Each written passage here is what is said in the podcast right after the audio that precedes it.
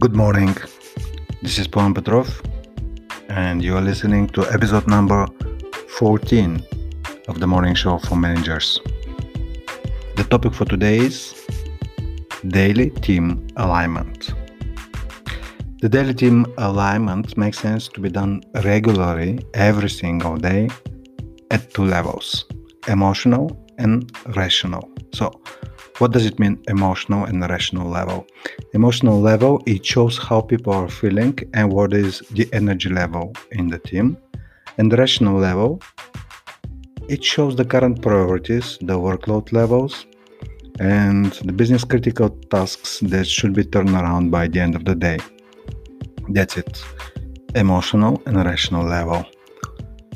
No team has uh, has ever failed because one day things didn't go well. Team failures, and successes for that matter, result from systematic and constant actions that are repeated over and over again. One such action that should be done every single day is the alignment of the team. Alignment means that all people on the team have the same understanding of the current priorities. Everyone should know what is expected of him and respectively what he can expect of, from others. The daily team alignment is straightforward to do. And for the same reason, we often miss it. Just because it is straightforward, and because the result of one or two misses can remain unnoticed. But the same results begin to be seen very clearly when the misses become systematic.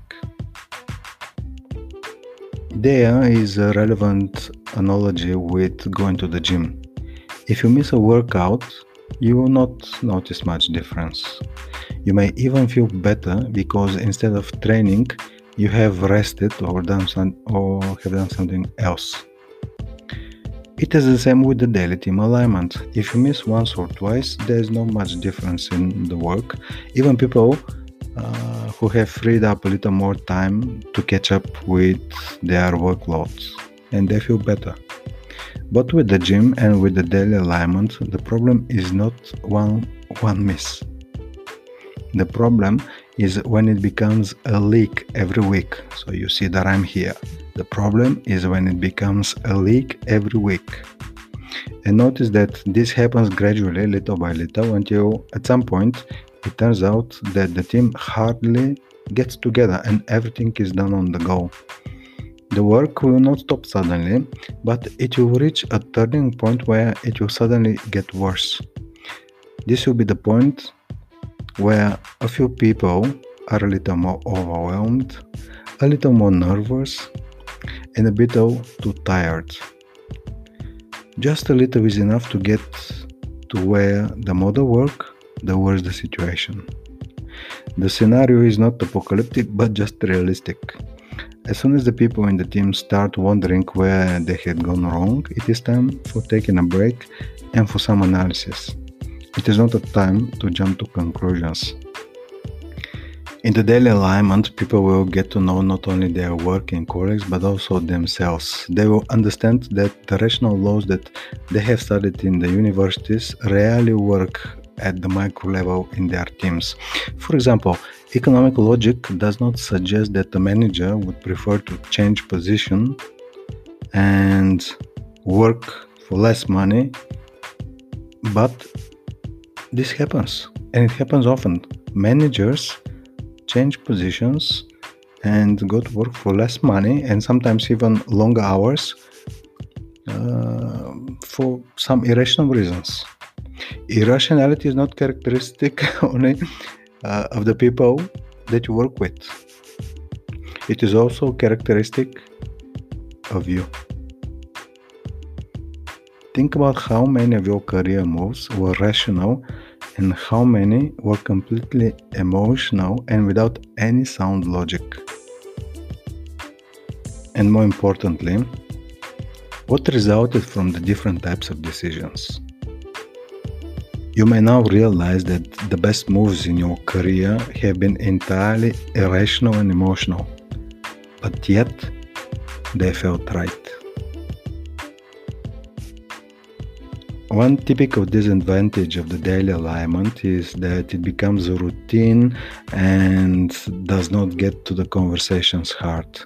At one point, people may perform the alignment like a pro forma, and the entire team may suffer. Of course, this cannot happen without the help of the manager of this team. So, if you notice a sluggish or a pro forma presence, there is no room to ignore it. Address it directly and respectfully. There will be days when someone or even yourself uh, is at 50 60% of your capacity. Do not sweep things under the rug. If someone is not in a resourceful state to do their job, make some changes for the day. There's no sense to work at half speed. It is like driving a car with only half cylinders working.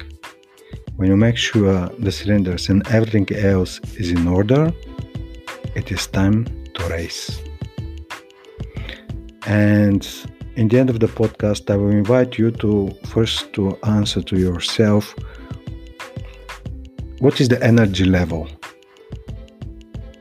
on a scale from 1 to 10 your energy level when you go to the daily meetings and on a scale from 1 to 10 what is the energy level of the team. Ask yourself, ask the people in the team daily team alignment meeting. Just observe it, and just the sheer fact of observing it will raise it a little bit.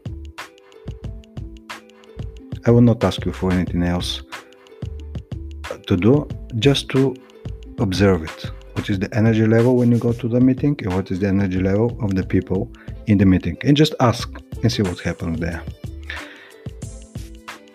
What is going to happen probably will surprise you because typically people do not ask uh, such type of questions. But everything that happens in the meeting is a function of the energy of the people and especially the energy of the manager so that's it for today daily team alignment you can go online and buy my book called Shower for Managers on Amazon and Apple Books, and also my second book, Park Your Ego, on Amazon and Apple Book books. That's it for today. Until next time.